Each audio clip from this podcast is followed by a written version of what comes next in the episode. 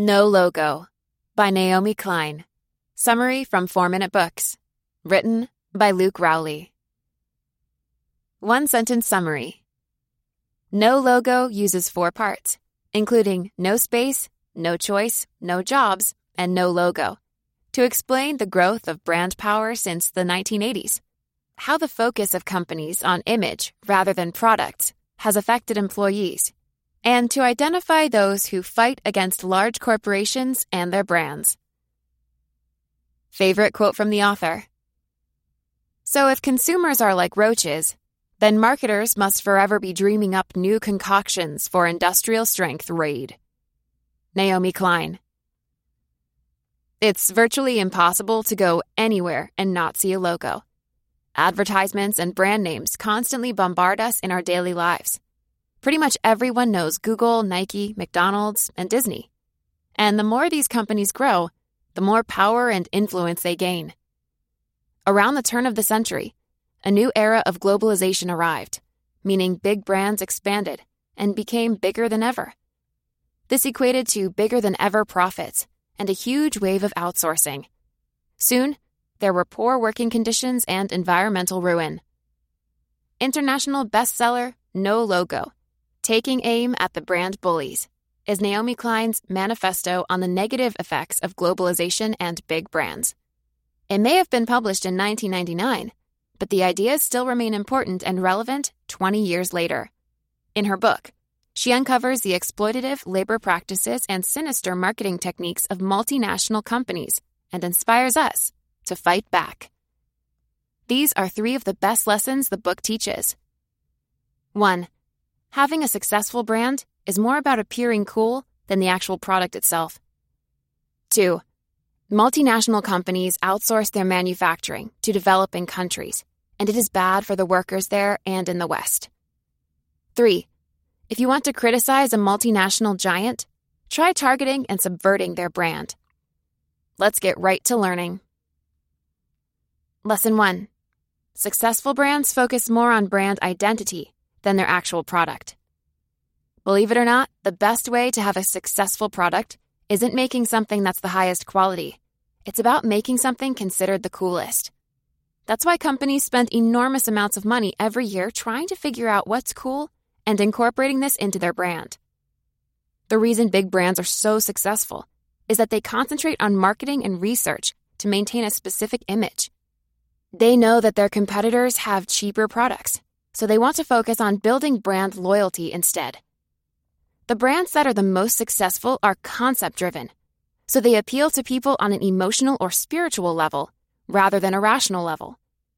Brands want to be recognized and known for a set of values rather than for whatever product they produce. For example, Nike spends very little money on manufacturing their items when you compare it to how much they spend on sponsorship deals, advertising, and marketing. Because of this, Nike isn't just a sportswear company, but a company that enhances people's lives through sports and healthy lifestyles. It also has sought to be seen as a company that empowers both women and black people, which is something far different from a mere sneaker manufacturer. Lesson 2 Outsourcing isn't just bad for workers in developing countries, it's bad for workers everywhere. In the 80s and 90s, Many big companies began outsourcing to save on labor costs. They closed up factories in Western countries and built new ones in the developing world where the labor is cheaper. Because these workers are considered contractors rather than employees, these multinationals don't have responsibility for them. These factories are usually in export processing zones. These are places where income and export taxes are suspended to make them enticing for businesses. However, these places have no minimum wage or labor laws. This means workers in these places have to endure terrible working conditions and even worse pay. The majority of them are young migrant women. Corporations and governments don't protect them, so anything goes. They endure unreasonable hours, child labor, no benefits, and wages as low as 13 cents an hour. Outsourcing has also had a negative impact on employees in the Western world. Typically, these large companies would employ their own workforce and unionization allowed these employees to have relatively stable and well paid jobs. Workers felt a loyalty to their employers. But in the 80s, everything changed. Companies became more preoccupied with branding than the products, so they chose to spend money on marketing rather than manufacturing. These manufacturing jobs were then replaced with employment in the service sector. These jobs became known as McJobs, and they were usually part time and minimum wage. In many of these workplaces, unions are strongly discouraged and work satisfaction is dismal. Employers prefer to go with young employees that require less pay and aren't as likely to unionize. Long gone are the days when workers felt any loyalty to employers. Lesson 3 If you want to make a difference, you can try targeting specific multinational brands to bring them down. Whether we realize it or not, brands wield an immense amount of cultural power in our society. Persistent brainwashing burned the names and logos of these companies into our minds, making them instantly recognizable. This seems like a great thing for them, but it is also something that can be used against them fairly easily.